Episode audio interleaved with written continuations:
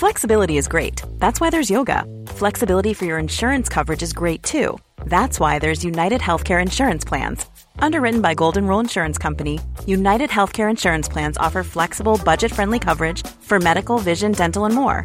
One of these plans may be right for you if you're, say, between jobs, coming off your parents' plan, turning a side hustle into a full hustle, or even missed open enrollment.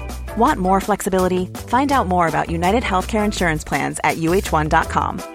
Hi, I'm Daniel, founder of Pretty Litter. Did you know cats tend to hide symptoms of sickness and pain? I learned this the hard way after losing my cat, Gingy. So I created Pretty Litter, a health monitoring litter that helps detect early signs of illness by changing colors, saving you money and potentially your cat's life. Pretty Litter is veterinarian developed, and it's the easiest way to keep tabs on your fur baby's health right at home. Go to prettylitter.com and use code ACAST for 20% off your first order and a free cat toy. Terms and conditions apply. See site for details. The Late Lunch with Blackstone Motors, Drogheda, Dundalk, and Cavan. We want you to challenge us for the best deal on a new Renault or Dacia in 2020. You can now inquire at blackstonemotors.ie.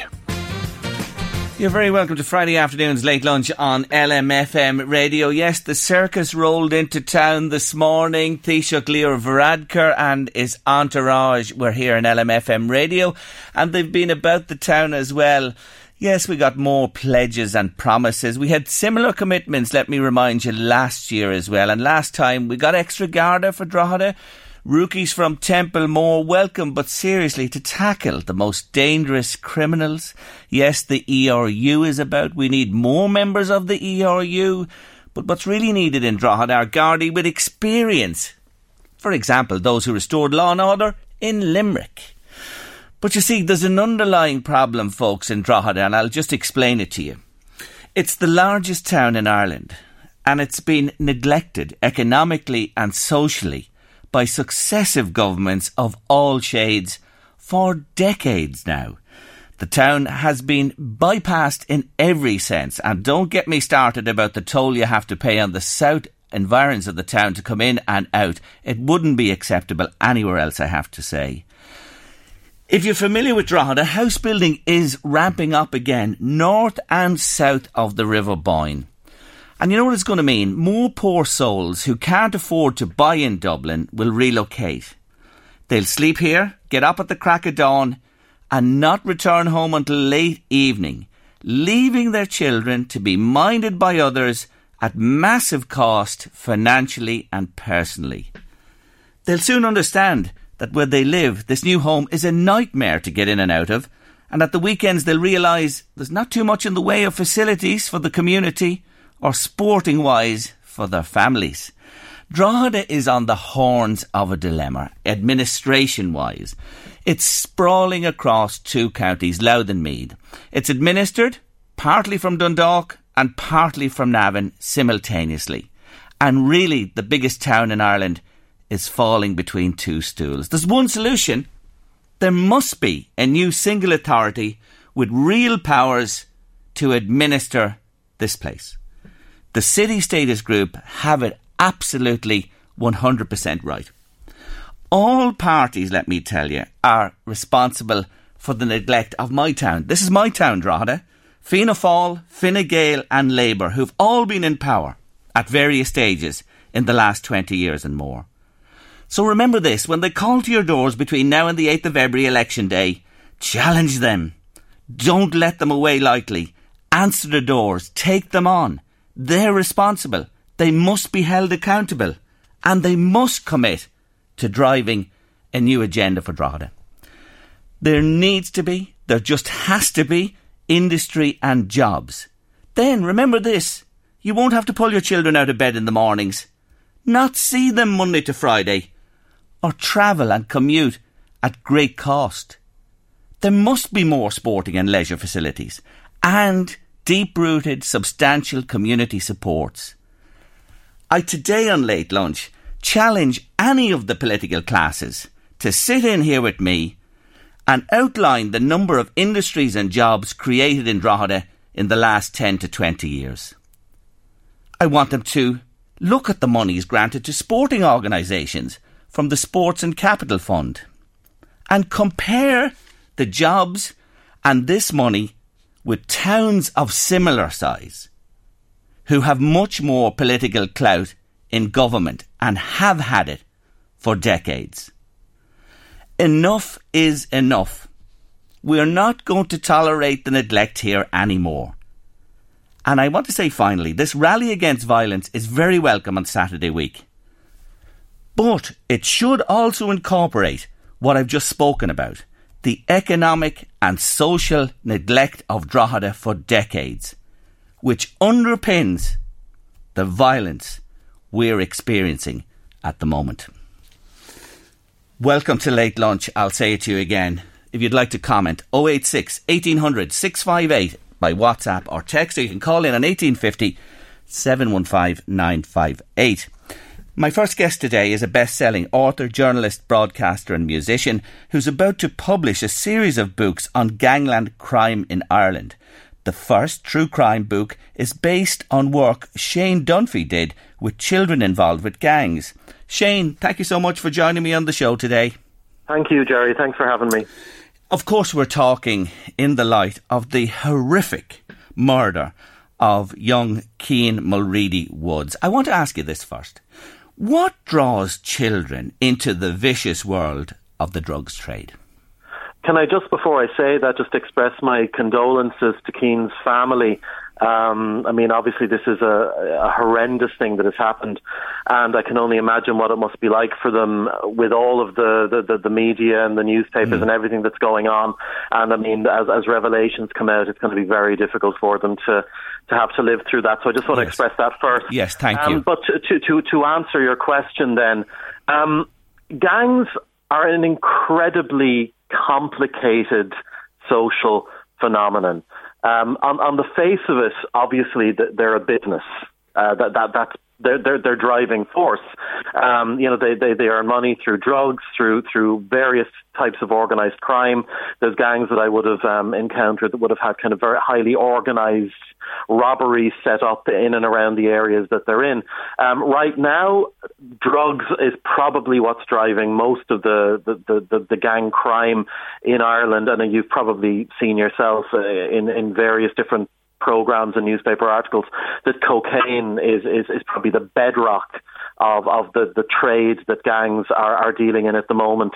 What draws young people into it? Um, we are currently living in a society where the gap between, and I mean, listening to what you've said mm. at the start of the program probably illustrates it more than anything else. We're living in a society where the gap between those who have and those who have not is getting bigger and bigger and bigger all the time. We are seeing young people who are growing up in environments where they, they feel that they are without hope, that our society suggests that there are certain goals that we should all hope to achieve.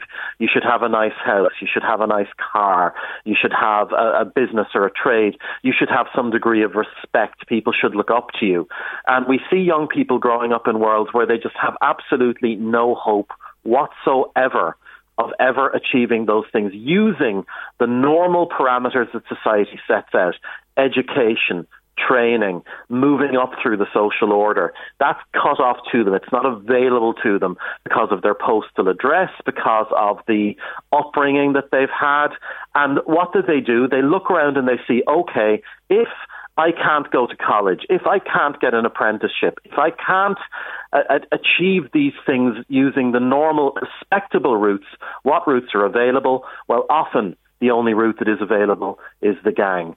Um, I, I dealt with a young man. I've, I've written about him in newspaper articles, and he's in this book that I have coming out at the beginning of February.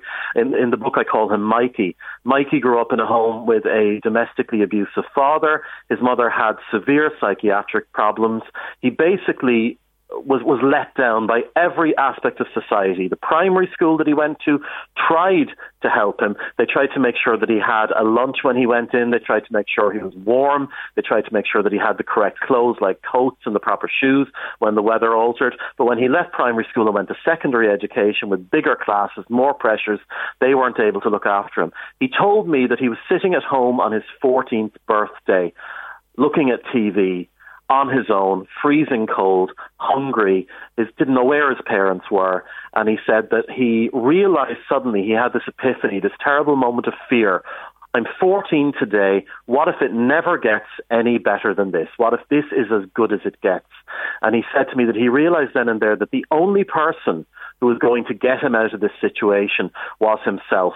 And he decided that the next morning he was going to a guy that he knew was involved in the local gangs and he was going to go to him and say, I will do whatever it is you want me to do. It doesn't matter what it is. I will clean your shoes or I will go and shoot someone. Whatever it is you want me to do, I will do it. Just help me.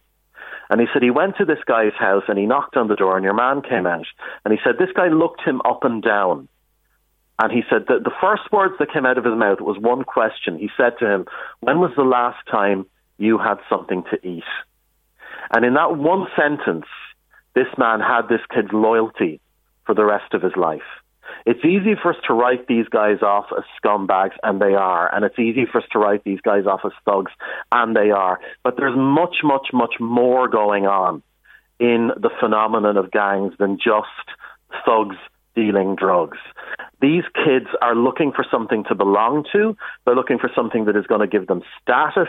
They're looking for something that is going to save them from the situation that they're in.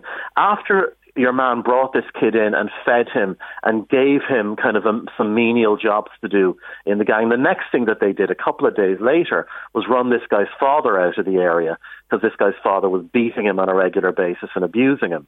So what did they do? They they fed him, they gave him status, and they protected him from what was the thing that he was the most afraid of. Now, of course, this kid ended up getting involved in all sorts of other violent and frightening stuff that he needed help to extricate himself out of in other ways. But on the face of it, what the immediate help and, and, and, and care and support that he needed came from these guys. And of course, they then drew him into the, the other aspects of criminality. But it, it, it's so complicated. And all of the stuff that you talked about at the top of the program, Jerry, all of that is part of this. This this sense of hopelessness. Um, I did some work with um, the monks of Moyross down in Limerick. This is the Franciscan order that work in the estates down there. And I remember talking to um, Brother Sylvester, who was um, very active down there when I was when I was visiting. And you know they've worked with gangs in America, they've worked with gangs in Mexico. And I remember saying to him, you know, look, what are you seeing here? You know, we look at this and we we see this as being so awful. You know, how does it measure up? And he said something to me which really struck me. He said, We have seen greater material poverty in other parts of the world. He said, but the psychological and emotional poverty that we've encountered in these kids in Ireland is the worst that we've seen anywhere. And it is again, it's that sense of there is nothing for us. There's no way out of this. This is the only avenue that is available to us to achieve the goals and the ends that we need. And that's what we're dealing with, Jerry. I have to say, I've been just hanging on every word you said there, and it just crystallises the problem. And sadly, you mentioned like home circumstances can be difficult, and that's horrendous when a child, like the example you mentioned, finds yeah. finds themselves in that situation. But here's the thing: I, I, I mentioned here in the show yesterday that anybody uh, delving in recreational drugs or you know parties at the weekend, they have blood on oh, their hands. You know that people who do that. Absolutely, but, but, that is the next point that I was yes. going to come to. Um, there, there's levels of, in all of this. I said it's incredibly complex. These gangs would not have the foothold that they've got in our communities if it wasn't for the popularity of drugs like as I mean we've seen a lot of mention of cocaine but I mean I, I, I teach students and, and I work with young people on a regular basis ecstasy is everywhere now as well and the same shipments that are going to bring your cocaine into the country are going to bring your ecstasy into the country as well you know I work with kids and their first encounter with with drugs of any kind. When when you and me were young, Jerry, it would be a, an illicit pint mm. in, in some pub that didn't mind serving underage drinks.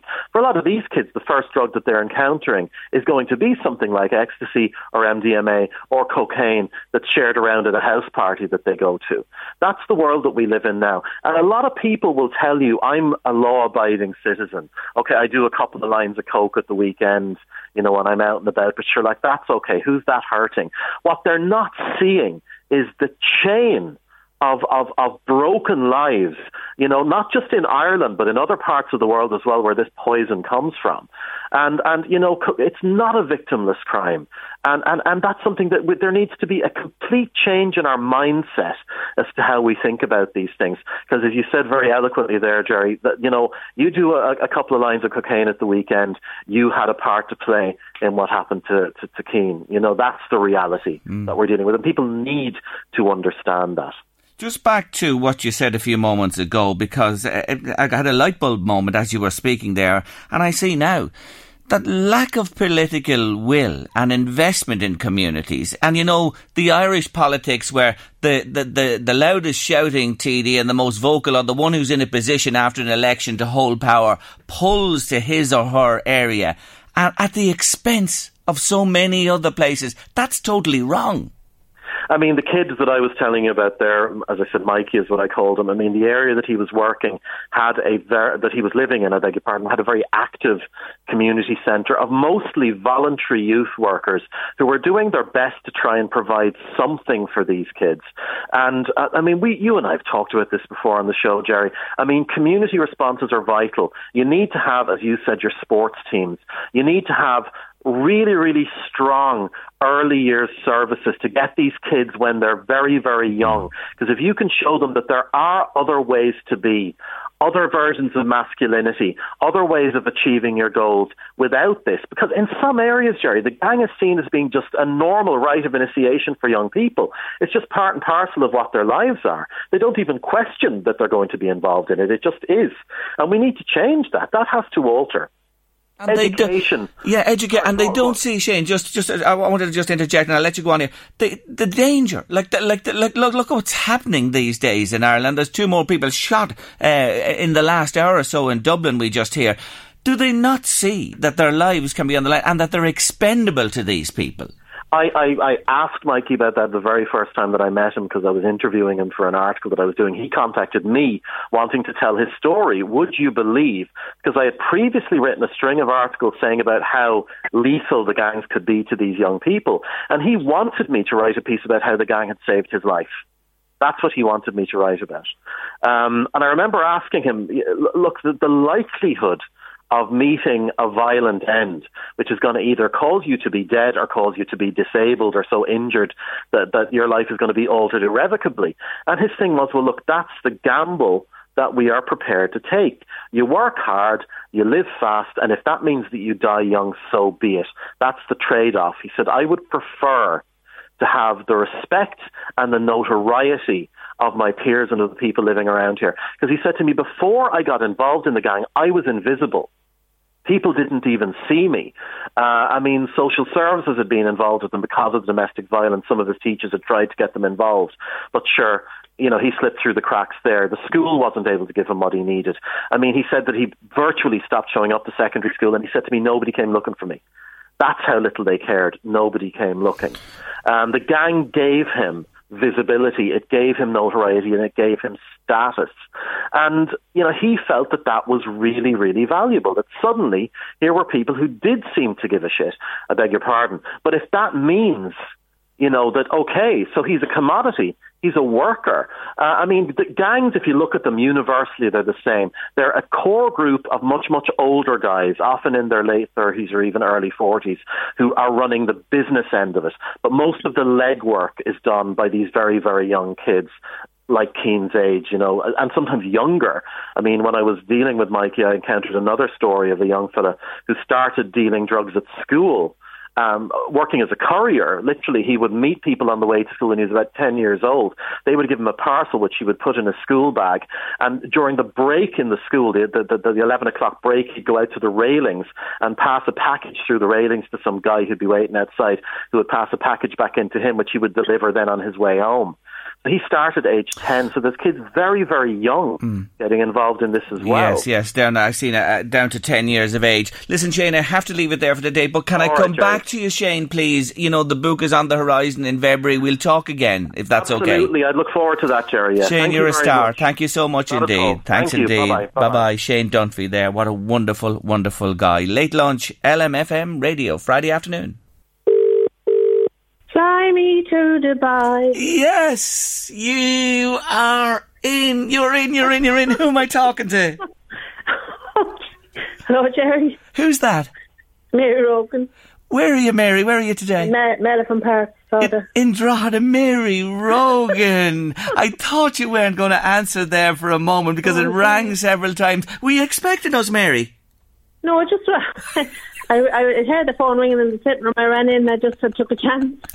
That's it. You're a great woman. That's what I'm saying to people. Take a chance, no matter where you are. Sing it Oh, when the phone rings between half one and half three. Well, Mary, let me tell you, you now have a one in six chance of winning those flights, return flights with Emirates to Dubai, a four night stay in the Lapa Luxury Hotel, and it all comes to us from Globe Travel, Lawrence Street, Drogheda. God. So you're in, Mary. So now we have Siobhan Gray, Myrtle Carroll, Stephen Houston, Nolene Roach, Jerome and Brian, Jerome O'Brien, and we're adding Mary Rogan to that list. And there may be one or two more. Are you excited, Mary? Oh, stop! Yay! I am Oh, delighted. I'm really delighted. Uh, by the way, just wanted to ask you, did anyone else ring you and would you have happened to sing to them? um. well, I had one yesterday. And did you sing, Mary? I did. and it wasn't us. Did you hear about that? No, what happened? Tell me, who rang you? Oh, my accountant rang. Your accountant. yeah, and you sang Fly Me to Dubai. I did. Yeah. What did he think? Uh, sorry, you have a tax bill to pay. You need to get to oh, Dubai, Mary. Oh, I love it. I absolutely oh, love it. Well, there you are. You're a great sport. Well, Mary, Sandra Finnegan will be with us top of the show Monday, and it's just a simple draw on Monday. Your name will go into an envelope and into the hat, and the best of luck to you, Mary. oh, thanks so much, Jerry. Thanks a million. Thank you for taking our call, Mary. Have a lovely weekend. bye, bye. Take care yourself. Bye bye. Bye bye. There you are. Accountants, priests, solicitors, you name it, are getting Fly Me to Dubai. Stand by your phone. If you want to enter, the still time. Text or WhatsApp Globe Travel to 086 1800 658 now with your name and details. Just reminding you to download the LMFM app to your smartphone or tablet. You can bring us anywhere, listen to us anywhere. It's absolutely fantastic. Fly me to Dubai. Hello, who is this? I'll see me Everton, Jerry. How are you doing? Louise, was there enough melody in the voice there? Are you happy that. Ah, yeah. Yeah, he you're, you're, you're happy. You're happy. Yeah. There's enough melody in the voice there. I take it you're not a member of a choir. Uh, you're dead right, Jerry. So tell me, who have I again? What's your name? Alfie McGivern. Alfie McGivern. And where are you, Alfie, in the northeast today? I'm just in the Lourdes at the moment. I'm, I'm from Ardee. Oh, you're from Ardee, and you're in the hospital at the moment, are you? Uh, yeah, yeah, yeah. yeah. Oh my God, I'm sorry. No, I'm, not, I'm, I'm actually not in the hospital. I'm just bringing my wife up for the checkup. Oh, I see, I see. Anyway, you're in a public area there and you sang for me. Yeah, yeah, yeah, yeah. and they all looking at you, Alfie. Oh, Well- a couple of, couple of ladies there. I didn't give them much of a fright now. They're fine. well, Alfie, listen, you did really good in a public environment. You did sing it for us, and you're in the final. Let me see, one, two, three, four, five, six. We've seven now. You, you have a one in seven at the moment, and we're doing the draw on Monday, top of the show. Congratulations to you, Alfie. I'll let you go there. Good luck, God bless. Take care now. Bye bye. Bye bye. There you go. People in the hospital waiting area looking at Alfie singing Fly Me to Dubai. Yes, you can only imagine what they're thinking up there at the moment. Anyway, well done to him. More calls. Be on the uh, standby on your phone later on. Now, on completion of his studies at university, he fled his homeland Romania for Germany. Eventually, Benoni Robu found his way to Ireland in the late 1990s, where he's held down numerous jobs and settled. His life has taken a totally different direction since 2017, and he recalls his life story in a new book called How Eating Pig's Potatoes Almost Made Me a Billionaire. Ben Robu, or better known as the Baron of Dublin, you're welcome to Late Lunch. Good afternoon, Jerry. Good afternoon, people of Ireland. Thank you for joining me on the show today.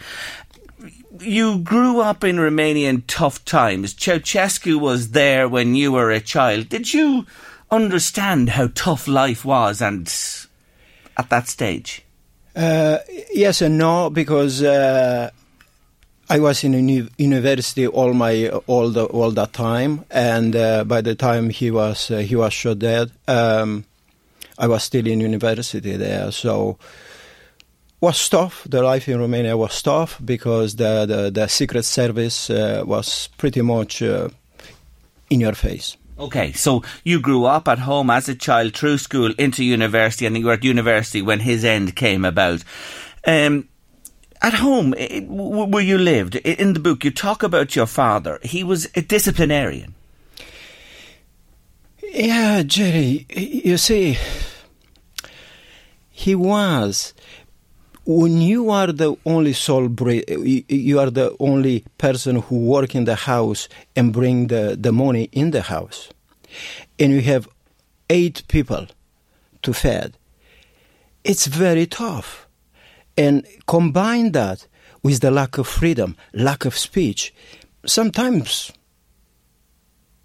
you can lose Mm. the, the control. You, you you lose it sometimes, and even today, when you hit a crisis, it's very, it's not easy to see how will you react until you are into that situation. The life in Romania was tough. Yes, he was a disciplinarian, but who am I to judge him? You named this book with pig pig's potatoes in the title, and, and there's a particular reason for that because when I was reading it, you described a situation at home where there wasn't a lot of food, and these potatoes were there. Correct.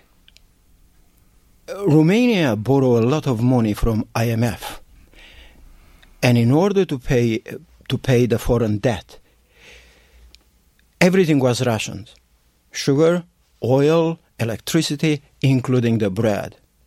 So I was ten years old, and I went to buy bread, and I came home empty-handed. And the only only thing left to eat was the pig's potatoes, we call it, is the boiled potatoes, the lower quality, you boil, you put some porridge, and you feed the pigs. But though, that time, that evening, those potatoes were not fresh, not tasty. They were sour, and they were gray. But that day, I promised myself that will never happen again. And as I talk to you, Jerry, I can say I'm living the dream. Your father was a great proponent and your mother of education to have you all educated, and they made sure you went through school. You went on to study at university as well. But just as you completed your university studies, you got out of Romania. Why? Why did you leave at that stage when you had your education complete? I had to follow my, my dream. When a dream is inside your heart, you cannot avoid. You can delay it. But when the dream is part of your DNA, it's no other way. You have to follow your dream. You have to follow your heart.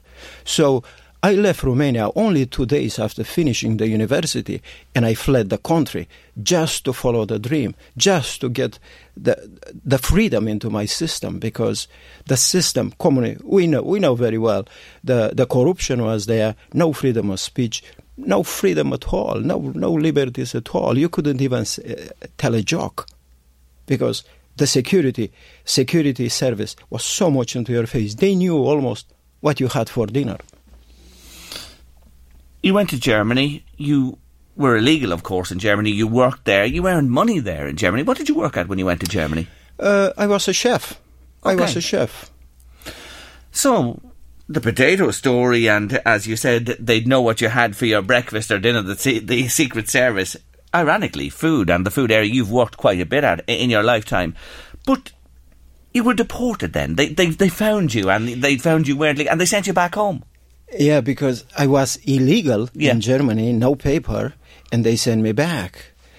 And what I did, they sent they they woke me up in the morning at half past five, but all the money was left in the bank. And I told the the, the, the detective, I said, "What about my money?" I said, "You have to come back some other time." He didn't know. He gave me a tip, and that was my mantra. Not even not even on, on the plane already in Frankfurt, and I was planning the way back to get my money.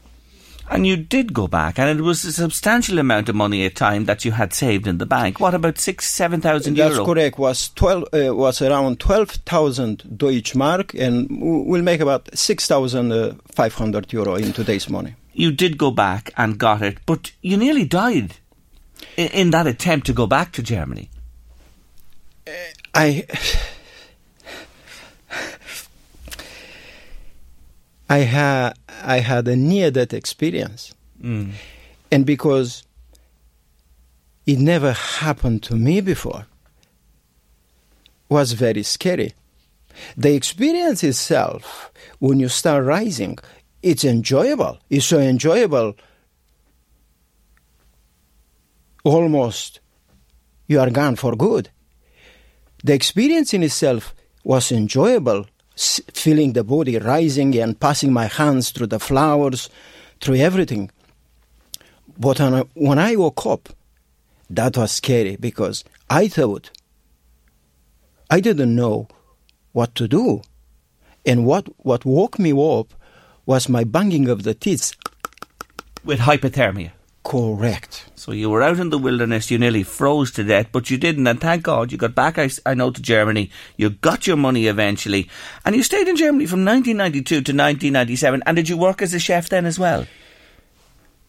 In Germany, I also I, I work as a chef, but I realized once I got the, mo- the the hands on the money, I realized I have I cannot stay there. So I left for Italy Okay, and how long were you in Italy for? For three years. Okay, and then back to Germany, was it after that? I received a telegram, and the guy said, "I want you back." Okay. So I went back You again. went back into Germany. Now, here's the thing which really uh, stoked my curiosity. You came to Ireland eventually, and it's an, an incredible story of how you came here. Tell them. Because it involves one of the most popular singers that ever lived in this land, Mr. Joe Dolan. Yeah, he. I st- believe it or not, Jerry. I still pray for him every every every morning. What happened there? I, go back to follow a, a seed of a dream, and it's a love story behind Joe Dolan's story. When I was in high school, I was in love with this girl, and I want she, I wanted to to sing her song, and to impress her.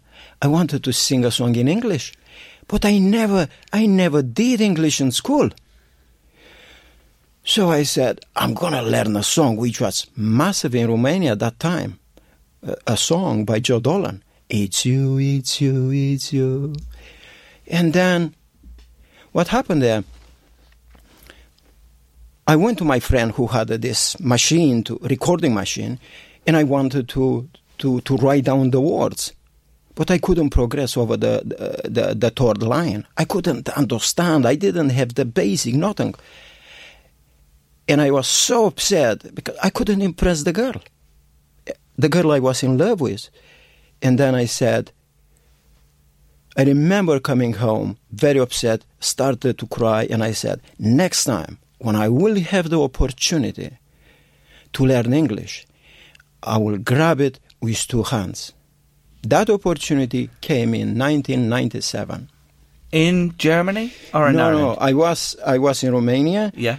but someone said to me, "Let's go in Ireland because um, it's expansion and the boom, economical boom." But I was not interested in that. I said, "Oh, this is the country of river dance. This is the country of Packie Bonner. This is the country of Joe Dolan and uh, what's the name? The singer from from from Galway, Dolores Keane." And I said, "Okay, let's go there." So, Ireland, here I am. Here you are.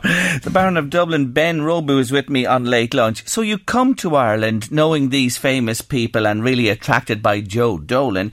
You work extensively here in, in many places in the hospitality sector as a kitchen porter, hotel worker, a sous chef, a chef. And then you ended up being the landscaper at the French embassy in Dublin. Quite a change from the kitchen to the landscaping. How or why did that happen? You see, my background is engineering, agricultural, uh, agricultural engineering, and we study horticultural course in the university and in the high school. So I had already the basic there. I just needed to bridge it with some English terminology, and here I am. That was kind of I hit the ground running. Yes. You you were illegal, of course, initially when you came to Ireland, but you were made legal here in 1999. How did that happen? Did you have to apply, or did the, the, the state offer opportunities? Uh, the state offered that opportunity, and then I grabbed it. I, my solicitor said, "I know you are working illegally. Just go and, and start working on your on your on your full name." And then uh, it was like a big stone lifted from my shoulder when I started working on my own. Oh, of course. And, and you know, it must be shocking for anybody. And us Irish have done it for generations in America and Britain and you know what I mean? We've we've we've a lot of experience of this as well. So a big weight lifted and you can start really to find your way. I know you settled in Finglas. Do you still live in, fin- in, in Finglas? yes, yes. Do. Yeah, still in Finglas yeah. You bought there. Um, you were involved in a number of different businesses that you set up yourself and have run uh, very successfully, including creches and other things. What happened in 2016? You hit a bump on the road, did you? Yeah, correct. Uh, I was doing, uh, I, was having a, a, construction firm, firm as well, and uh, I took uh, I took a big job in uh, in Coolock, renovating a school, and was more than I could chew and uh, everything was pear shaped. But I hit a big crisis financially, emotionally, but most of all spiritually. And that, and I could have, I always thought about myself, I'm strong spiritually, but you wouldn't believe when you are in that dark place, everything falls apart.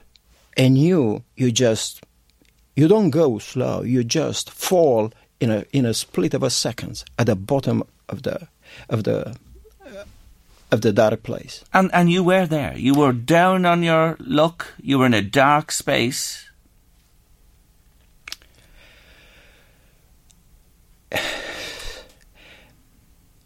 It's not a dark place, Jerry. It's a very, very dark place.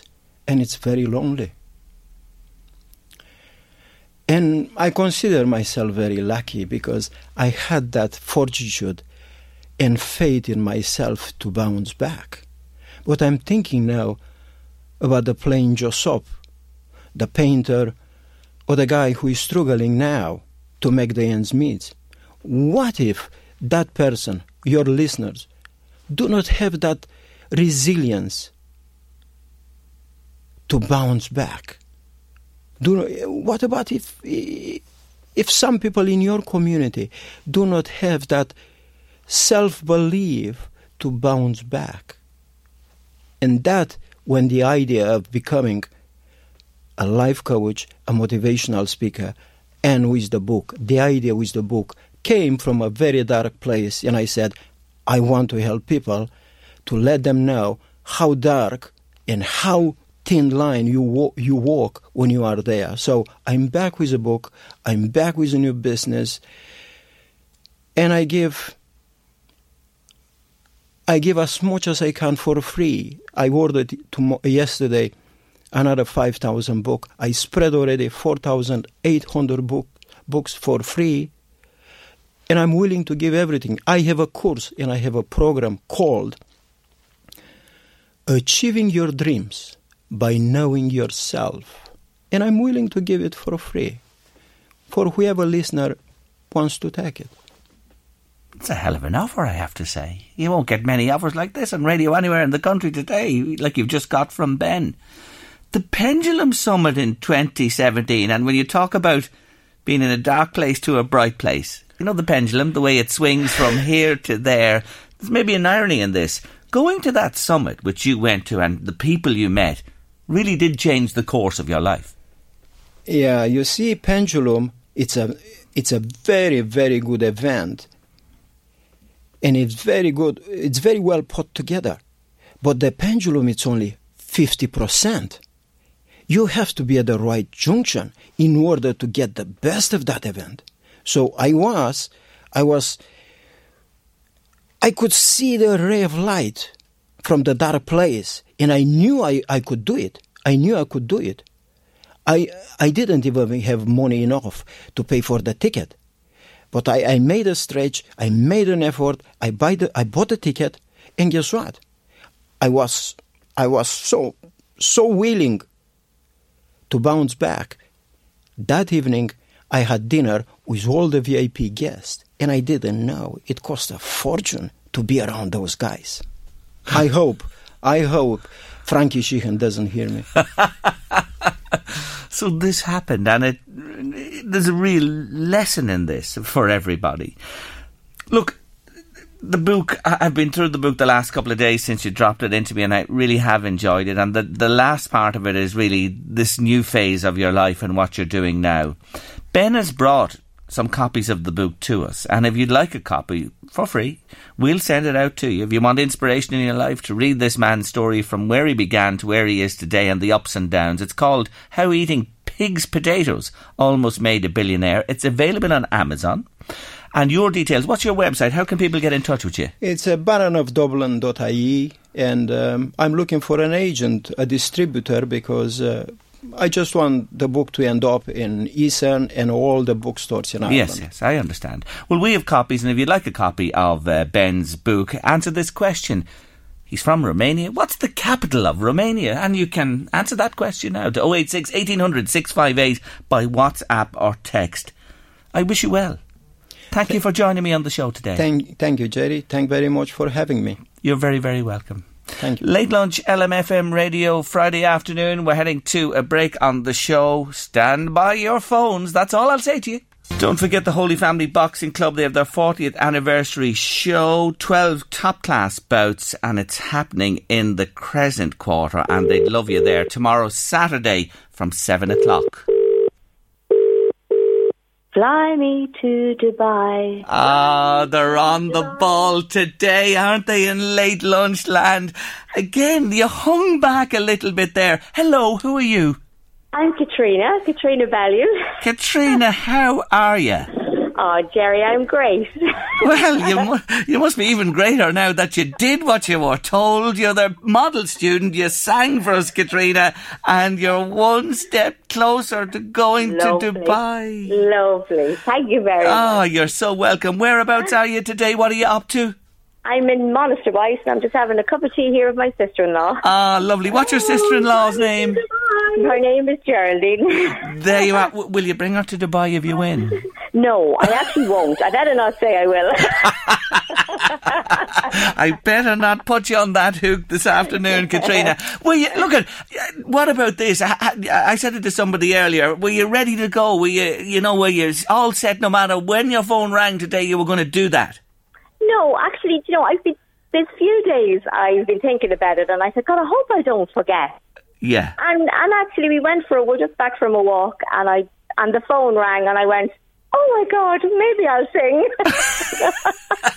there you go. Well, you did, and you did it properly, and it's 100% within the rules. You've sang, and you've said the words properly, and you are now one of eight shortlisted at this point in time. One in eight chance at the moment, Katrina, and the draw is happening half one Monday. Have your phone on. Sandra Finnegan from Globe Travel will be joining us to do the big draw here, and I wish you the best of luck. oh, listen, Jerry, thank you very much. Love your Not program. at all. Thank Thanks you. a million. Thank, you. Thank you Thank you for joining much. me on the Bye-bye. show. Bye bye. Bye bye. Katrina Bellew there in Monasterboice this afternoon, and she sang it.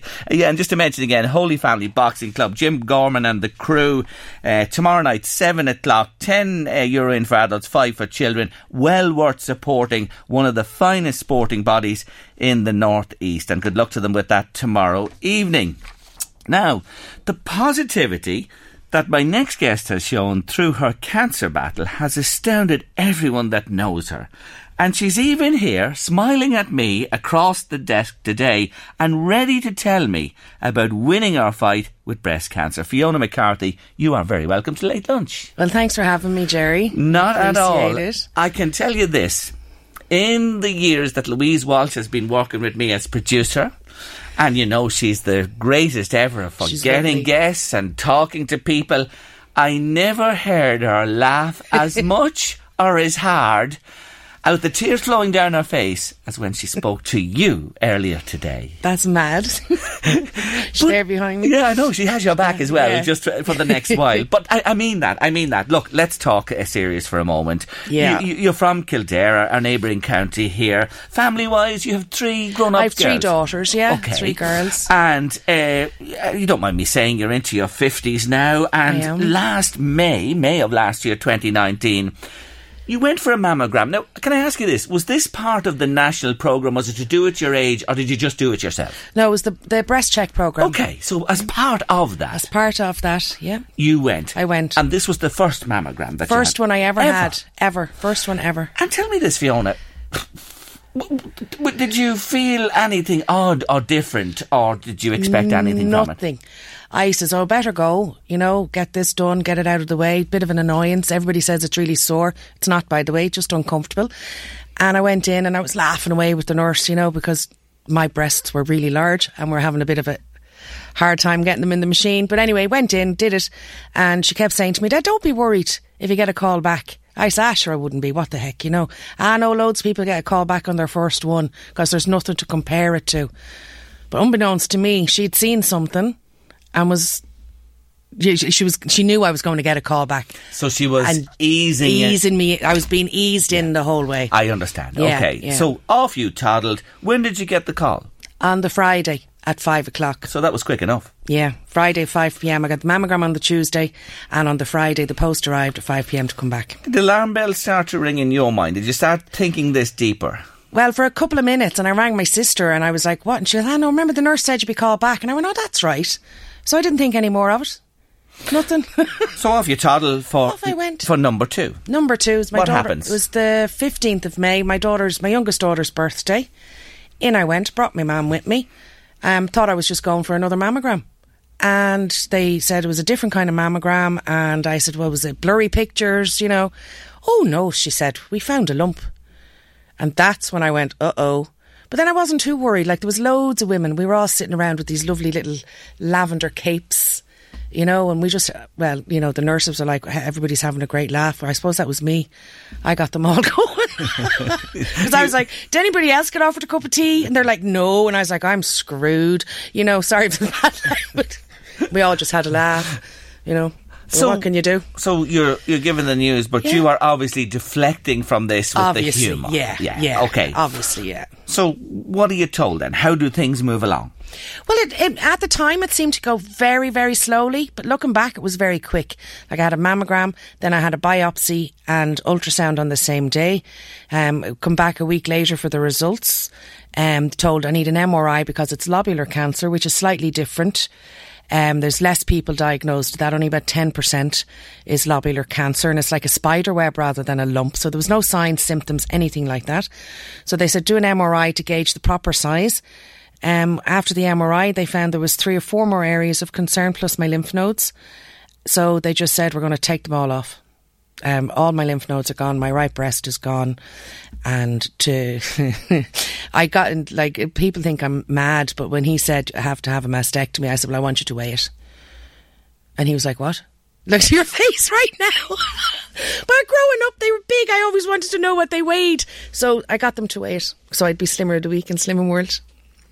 I don't get often stuck to this chair, but I, I don't think I But can no, just mo- move at this moment in time. So you asked them to wait, and, and I it had, it had something to do with Slimming World, had it? Yeah. Yeah. Yeah, I was in Slimming World and I'd lost three stone. And I thought, you know, another half a stone to go with the size of these things, but it was only 1.74 kilos.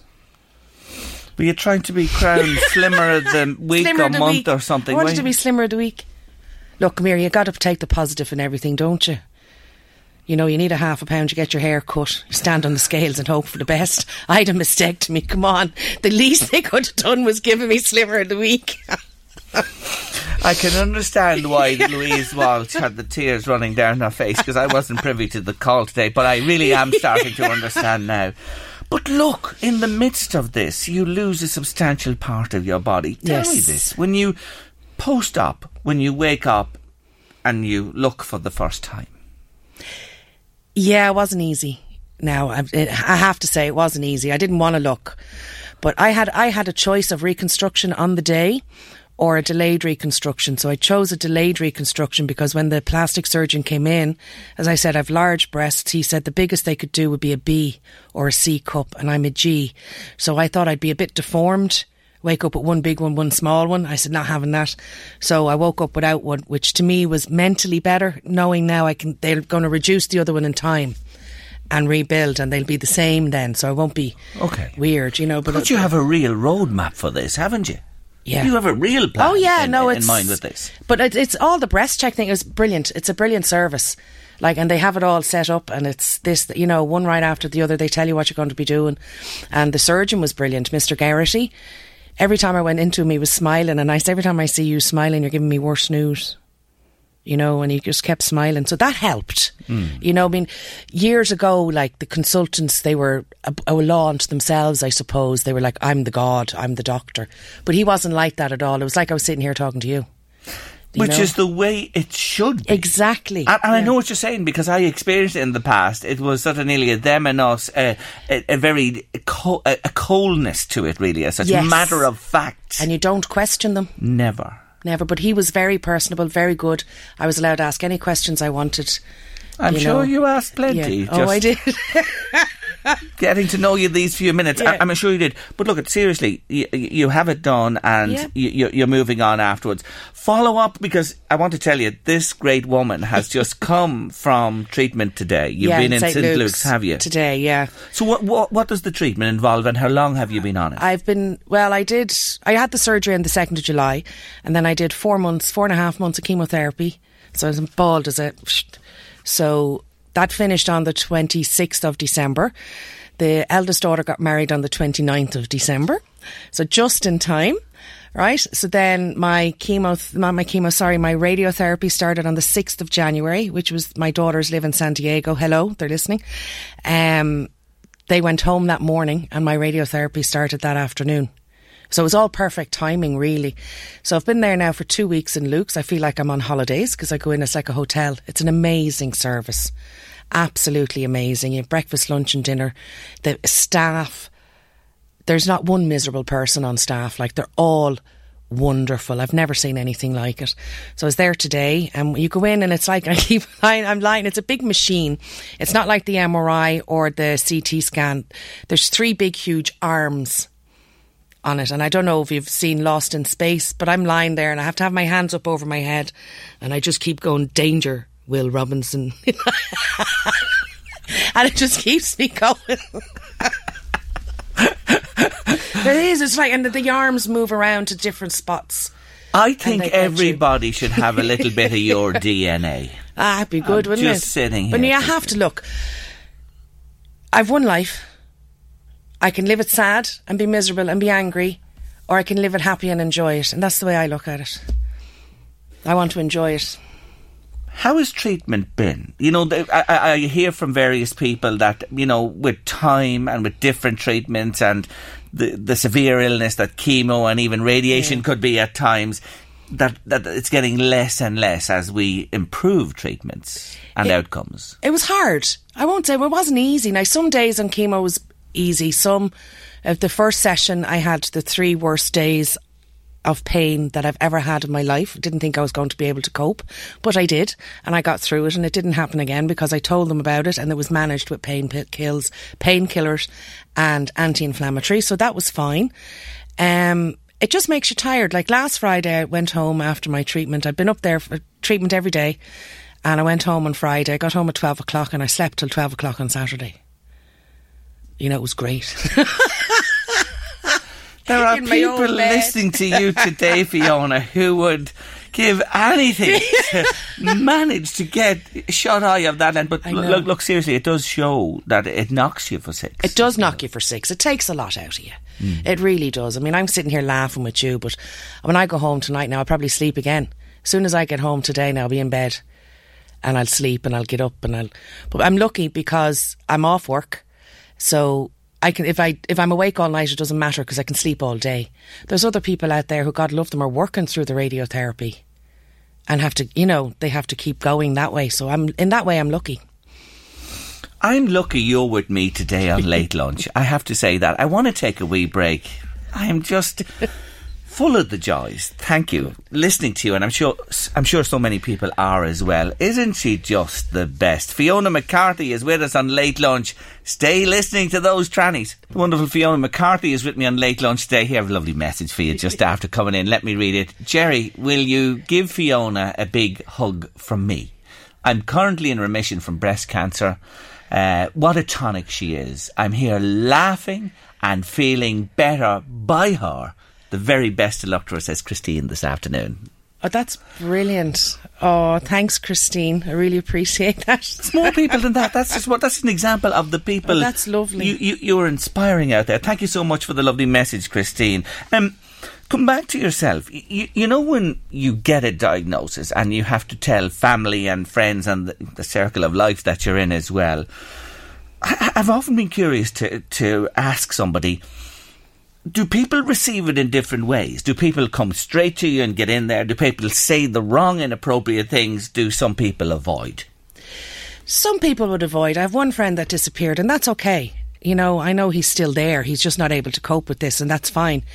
Um, a lot of people have said, "Oh, I know such and such had that, and she died," and I'm like, "Well, thanks for that. You know, I'm not going to die. I'm here. It's fine. Like, hopefully." But uh, the hardest part was my mum was with me on the day that I got the diagnosis, and my poor mother, like she's, I better not say her age, but anyway, she's my mum, and she was very upset, and she kept saying, "I wish it was me," and I'm looking at her going, "No, well, I'm glad it's me and not you." And then I had to ring my daughters.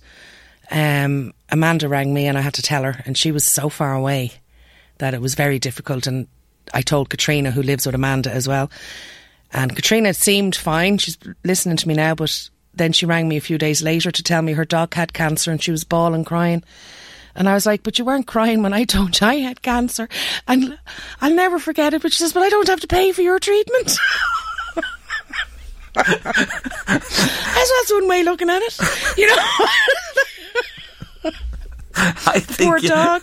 I think you McCarthy's have life sussed out. You know, you, you you you really do. You have this all figured. Yeah. Ah, look, come on. I want to say hello to myself. laugh. man and Katrina are in uh, San Diego today, listening to us. We're delighted to have you with us on the show, and Megan, of course, Megan is beside well, you yeah. in, in County Kildare. Um, your finished treatment next week, is it? Next Friday be my last radiotherapy. Yeah. Will you have a little? Will you have a little celebration? I'd love to, but I have two sisters. Well, I have five sisters, but two of them are twins, and it's their birthday on Friday. so come on, we'd probably be celebrating their birthday, but I'm going to tag along and say, "Yay, I'm done. I can have a drink now." So I couldn't drink at the wedding. You better look out in the hot spots of uh, Kildare and Dublin. You never know You who you might encounter next weekend. The girls are back in town. Um, That's it. I'm not surprised when I, I look at your background. You were in I, IT training before the crash, and That's then right. you had to readjust like so many Yep. hundreds of thousands of Irish people had to. You were a tour guide. Yes. Why not? Where did you guide people on tours? I did Kilmainham Jail for four and a half months. Best job ever, I have to say. Well, But it was just too far to travel in and out. But Yeah. sure, we'll do it again some other time. it must be special to be there because it is regarded as one of the foremost Yep. historical places to visit in this country. Yeah, it, it was an amazing experience. I have to say, I was honoured to be able to work there. I just started work there the day after I finished my exams in college. So I didn't even get to go out and celebrate that I was finished. I had to be in work for half eight in the morning. But Look, I, I, it was an honour and a privilege. It was a fantastic Yeah, I'm job. sure every day was marvellous there. Yeah. And you know, I can see now you have the gift of the gab, and I'd say you'd be just the most wonderful uh, tour guide as well to be in the company of uh, going Yep. around a place like Kilmainham. And of course, I take it you met people from everywhere, every part of the world who Yes. wanted to see it. Yeah, loads everywhere. You name it, they were from there. You know, but my uh, when I'm finished, I'm I'm finished my active treatment on next Friday, the 24th. But I've a, a long road ahead of me still, so I have to lose about six stone before I can get my reconstruction. I know you're like, where is it? It's not. It's in my feet. So, so may, may, hey Fiona, may I ask you this? Obviously, you've been eating well. Oh, well, it's the steroids, Jerry. It had to be As well. Couldn't have been the food. Wasn't the donuts? It was the I, steroids. I, I can't comment on that. Uh, is there any medical person out there can put me uh, on the right track here? I. I believe you. I believe you. Whatever you say, to but, eat. but you love Come food. on. You love you love I your do. food, don't but I've you? never, I've never been Yeah. this heavy in my life. I was, Okay. I'm normally about a size 14 to 16. Right. And right now I'm probably about a size 22, and that's happened since last May. So last May I was a size 14 and now I'm huge. So before I can have my reconstruction, I have to lose that weight. So I'm going to concentrate on that when I'm finished my active treatment. Okay. To getting fit, getting healthy. Yes. And getting And proper you, size. You've done you know. that in the past. You know Yeah. you can. I You know I can do working- it, yeah, yeah. You, were, you were working down uh, before all this happened. Obviously, you were more surprised than anybody that when you went for the mammogram, that you were called back, and then what transpired, you've just Yep. told us about. Isn't there a lesson in that for every woman? For every woman, to say Go. you no symptoms, no, no nothing. No, no symptoms, nothing at all. Nothing. There was no outward sign, no inward sign, no lump, nothing. So when you get your mammogram appointment from Breast Check, don't put it off. Just go, get it out of the way. It can be a bit of an annoyance. So what? That little bit of annoyance saved my life. It's the same with your cervical smear. Go get it done, ladies. There's a new one out now, I think, for your colon when you're over a certain age. Get that done as well. It only takes a minute and it could save your life. And that is the truest words you will ever speak. In that, if you continued as you were, well, God knows what would happen. And now it is, I get new boobs and a tummy tuck.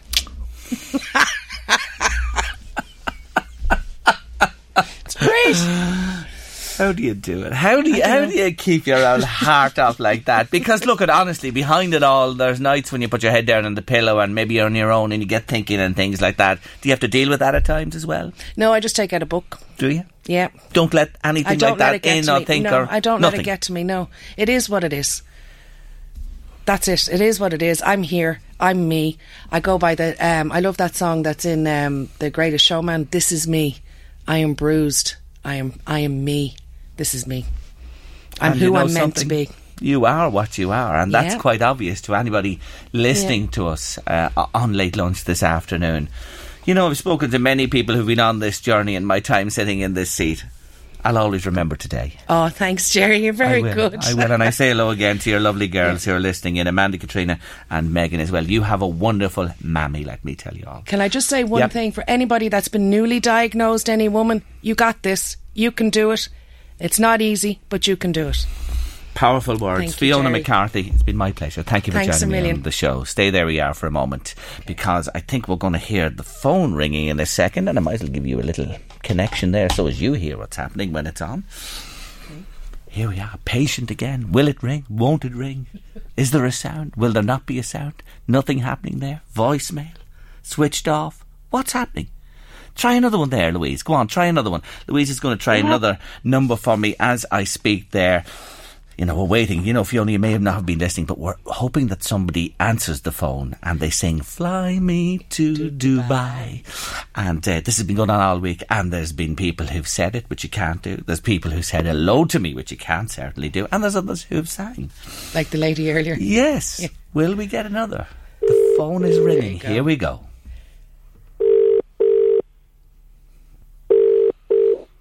You have reached the Vodafone voicemail service of 086. Please leave a message after the tone.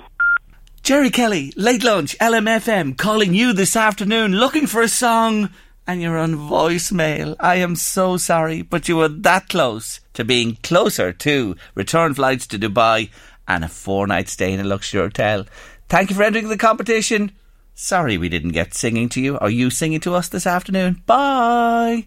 Oh my word. Sorry, sorry. Fiona, that's the that's it. That's that's the well, the way the old dice rolls in life, isn't it? Anyway, one more call before uh, we finish the competition and then do the big draw on Monday coming up after news and sport at 3.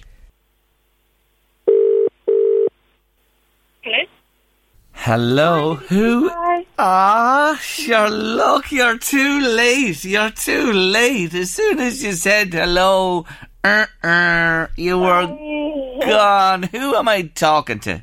Uh, Claudia, hi. Oh, Claudia, Claudia, come on. You know the rules of the game by this stage. You gotta sing to me straight away. And you said hello. I know, I was running in the door. I was outside. Oh, Lord Almighty, Lord Almighty. Listen, anyway, commiserations. You were close, but not close enough. Thank you so much for taking our call. Bye bye. Bye bye. Bye bye. So there it is. The lines are closed. The die is cast. Siobhan Gray, Myrtle Allen, Stephen Houston, Nolene Roach, Jerome O'Brien, Mary Rogan, Katrina Bellew, or Alfie McGivern will be winging it to, Du- to Dubai Return flights for two at Emirates. Their sale is on at the moment. Check it out. And of course, Globe Travel. Sandra Finnegan pulling the whole thing together for us. GlobeTravel.ie. They're in Lawrence Street in Drogheda. Give them a shout. We'll be here on Monday to make the draw. Top of the show, late lunch. So all you folks, have your phones switched on. Yes, Drogheda Pantomime Society have been staging the Snow Queen at the Barbican Centre this year. It's been a wonderful show, raving success, packed audiences. Finishes Sunday. It's fully booked out for Sunday, but there are a few tickets left for tomorrow, Saturday, for the Snow Queen in the Barbican. Last chance to see the Drogheda Pantomime Society. Wonderful performance of that pantomime this year happening tomorrow.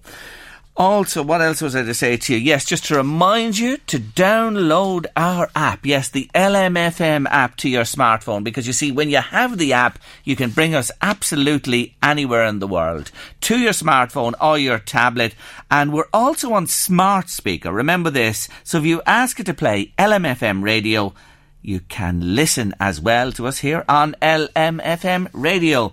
Friday afternoon, sporting weekend ahead. We're concentrating on the Premiership today, the Premier League, should I say, in England. And joining me is the communications manager of Boyle Sports, Leon Blanche. Good afternoon, Leon. Good afternoon, Jerry. How are you? I'm good. Liverpool, Manchester United, not what it once was because the uh, power base has moved from Manchester to Liverpool. Yeah, look, it certainly has shifted in the last couple of years. I think Liverpool, we all know they done remarkably well last year. They get 97 points, not enough to win the league, but they did win the Champions League and they've taken their league form into this season. And the only team actually to take points off Liverpool so far in the Premier League has been Manchester United. When Liverpool were quite fortuitous, I thought, to get a draw. Adam Lallana coming off the bench um, to get that point at Old Trafford. But Liverpool's are the overwhelming favourites, Jerry, at two to five to beat Manchester United. I cannot remember ever seeing Man United as big as seven and a half to one to beat Liverpool at Anfield, and the draw just under four to one. So, look, Liverpool's home record. I can't remember even the last time they got beaten at Anfield in the league. It's been a long, long time, and I think when you look at the likes of Salah, Mane, Firmino, they've also brought in Minamino. They've got Origi. They've got Shaqiri. They look to have a very, very strong squad at the minute. On the other hand Marcus Rashford, I'm sure all Manchester United fans will be hoping him coming off in their FA Cup replay victory over Wolves. I would hope they they're thinking it's not too serious. But Martial and Rashford have been good on occasions this year. But I just think United, I think in the midfield area, I think that's where Liverpool can dominate. And I would be very surprised, Jerry, if it wasn't a Liverpool victory come around half past six on Sunday evening. Now, another intriguing game happens at the London Stadium, and it's intriguing because of David Moyes. Former Everton manager was rumoured to be going back there. Ancelotti took the job on a full time basis, and out of the blue, here is Moyes back at West Ham. Yeah, look, it was a little bit of a shock. I think it was a shock to anyone who follows football. I think the West Ham fans were a little bit uh, disappointed with the with the um, reappointment of David Moyes, but I think he'd done a good job. You have to give him credit when he kept them up the last time he was in charge. They got off to a good start, um, winning I think 4 0 at home, and then they got beaten. Everton, on the other hand, there has been plenty of talk about and discontent within the fans towards the players. But if you look at Ancelotti, I think he's won three out of four league games since he's taken charge at Goodison Park. Yes, they were disappointing in the second half against Liverpool reserves, but I do think in that first half, they created enough chances to win that game. They're away against West Ham. This is a very hard one to call, Jerry. I think even looking at the betting, West Ham are underdogs, but only slight underdogs at home at 15 to 8, Everton 7 to 5, and the draw here is 5 to 2. I don't know which team is going to win. I'm going to be totally honest. I think in Richarlison, Everton have probably got a world class player.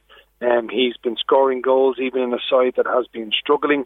If you look at West Ham, Their main striker is Sebastian Haller. He hasn't really done the business since his big money move. I think Michail Antonio is very underrated. Um, he puts himself about, but for me, too hard to call. So we'll have to just sit on the fence and go with the draw at five to two. Finally, Leon, we uh, sink to the bottom of the league, and if you were to say a six pointer, a nine pointer, I'd safely say a 12 pointer. It's Norwich against Bournemouth. Yeah, this is a massive game for both sides. Unfortunately, in my own opinion, I think Norwich, they're probably going to get relegated, Jerry. They draw too many games, they don't win enough, and they get beaten very often, and that, for me, is a recipe for relegation.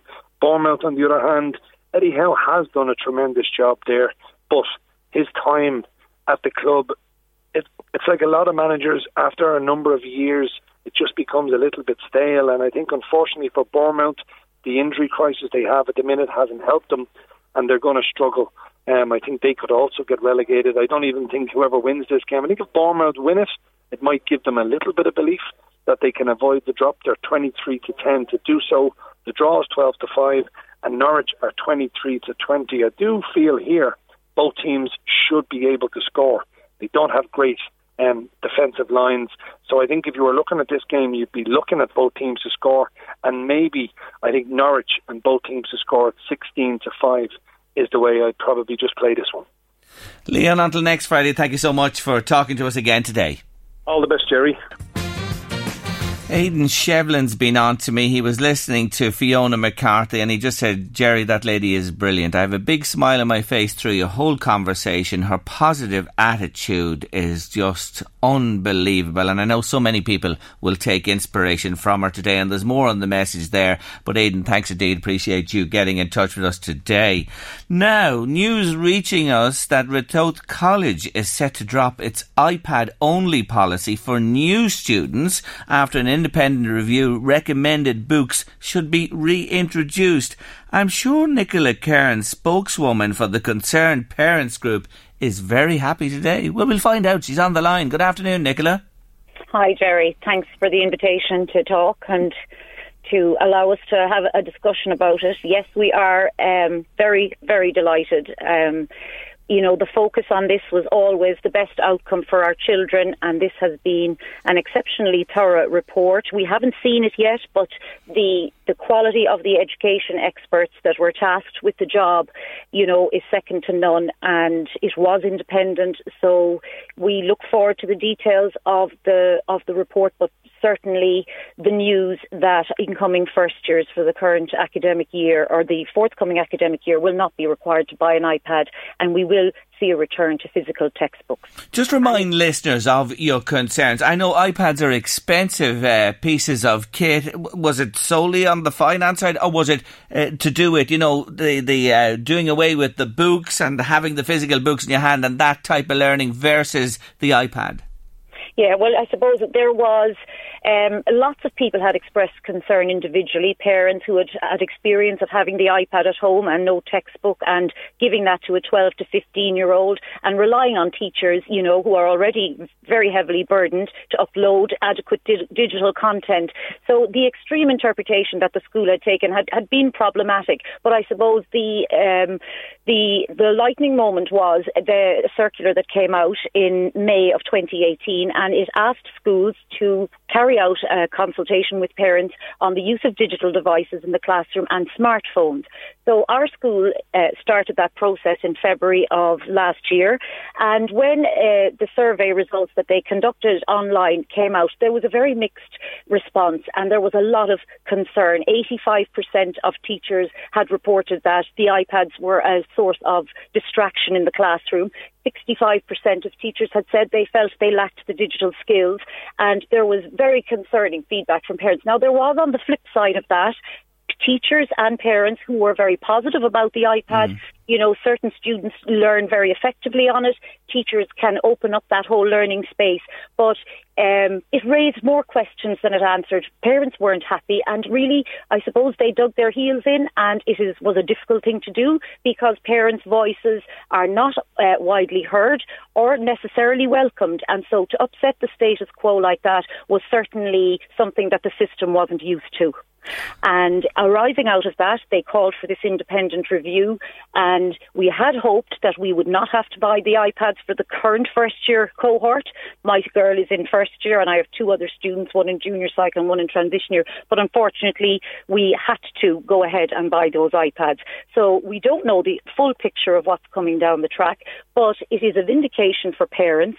Uh, it is an endorsement of the concerns that we've had, and it's what we've been saying all along.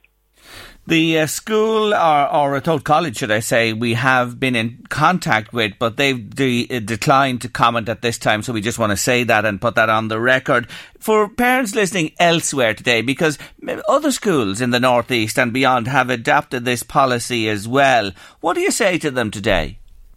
Well, I, I think this is a much broader issue than our local school.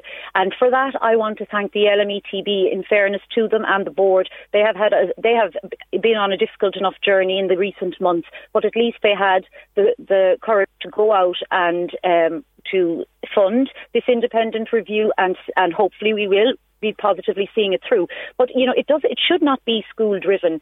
It should be. This, this response needs to come from the department. They have a digital strategy. They have thrown 150 million euro at it. They are funding trade, not widespread. What schools are doing is very much up to themselves. They take the department take a hands-off approach. So and that is afforded to them by our system. Our system is broken in that the school has a board of management. It has full autonomy. The department are a step away. You can't reach the, depart- the board of management because they're locked down in confidentiality. Some are, are governed then by ETBs, for example, or other voluntary groups. And parents are in the midst of that. And we are seeing a creeping in of a digital um, infiltration in and there is no checks and balances in that system. They are um, often when parents come in, and we have been contacted by parents from all over the country saying thank you for raising this issue. They they go into schools and it is handed to them. Now, often those decisions are made by school management. In the very good cases, it's consultation, ongoing review, and best practice. But in a lot of cases, schools are selling themselves now on being tech driven. It's very trendy, but there is very little research, evidence based research out there to say that this is an effective way and what is the impact of this, what is the impact of that over reliance on technology in our education system on our children's health, well being, and their education, their development, and their attainment? Because we have seen the full raft of the ill effects as well as some of the positive effects, but there really is a need for national action on it. And one worrying thing that is, is percolating beneath the surface and that is creeping in is that tech companies, big tech companies, are vying for market share in our schools. They're being facilitated in doing that by our department because the department are handing out no quibble grants. The tech companies are sweetening the deal. There are private companies who are obviously occupying that market space. You know, it is being sold on the basis of being all things to all people, and yet there is very little research and very little control of that. And, you know, there used to be a time and I apologise for going on, when I would Google this issue and a lot of studies would come up from foreign countries, Australia and France, but there are excellent Irish academics who are, you know, who are published and are leading the way here. We we were privileged to have one of them on our um, review group, Dr. Anne Marcus Quinn in the University of Limerick. Her colleague uh, Tríona Hourigan also, and Selina McCoy. They have contributed to papers that have asked. In fact, the most recent one was was only published before Christmas. The digital learning movement, it's called. How should Irish schools respond? And you know, this is we can talk academics, we can talk frameworks. Um, you know, we can talk all of those things, but the core of this issue is that these are our children. It is their health and until somebody can actually take a top down approach from the department and take ownership of this and say what exactly is the impact on teaching and learning and convene an expert group. We have no department now, obviously. Uh, you know, one of the final acts that Joe McHugh did was to um, announce an extra 50 million for ICT. Mm. He wants, and the department want, Ireland to be um, top of Europe by 2026 in embedding technology. Yes, well, can I just say to you, and I have to leave it there, Nicola, they'll have to take into consideration this uh, finding today of the independent group, which I'm sure has certainly national implications. Well done to you and your group. It, it is it is a special day for you, but there's more water under the bridges you're saying there to come down the road. Absolutely. Thank you for joining Absolutely. me on the show. Thank, you. Thank you, Jerry, for Not at all. You're very welcome. Take care now. Nicola Kearns there on uh, the day that it was announced that Ratoath College is set to drop its iPad on- only policy for new students after an independent review. That's a lot on late lunch for this week. Thanks to everybody who entered the Globe Travel competition. We have our final eight. That will happen on Monday with Sandra, top of the show. Thanks to all our guests this week, to Louise Walsh, my producer, but especially to you, our listeners, who tune in every day. Eddie's coming next with The Drive. Have a lovely weekend. Stay safe, take care, and come back and join us for a brand new week of Late Lunch, Monday at 1.30. The Late Lunch with Blackstone Motors Drogheda, Dundalk and Cavan. We want you to smile with the best deals on a new Renault or Dacia in 2020. You can now inquire at blackstonemotors.ie. It's that time of the year. Your vacation is coming up. You can already hear the beach waves, feel the warm breeze, relax, and think about work. You really, really want it all to work out while you're away. Monday.com gives you and the team that peace of mind. When all work is on one platform and everyone's in sync, things just flow wherever you are. Tap the banner to go to Monday.com. Hi, I'm Daniel, founder of Pretty Litter. Cats and cat owners deserve better than any old fashioned litter. That's why I teamed up with scientists and veterinarians to create Pretty Litter. Its innovative crystal formula has superior odor control and weighs up to 80% less than clay litter.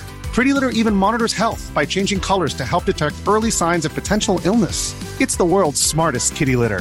Go to prettylitter.com and use code ACAST for 20% off your first order and a free cat toy. Terms and conditions apply. See site for details. Millions of people have lost weight with personalized plans from Noom, like Evan, who can't stand salads and still lost 50 pounds. Salads, generally, for most people, are the easy button, right? For me, that wasn't an option.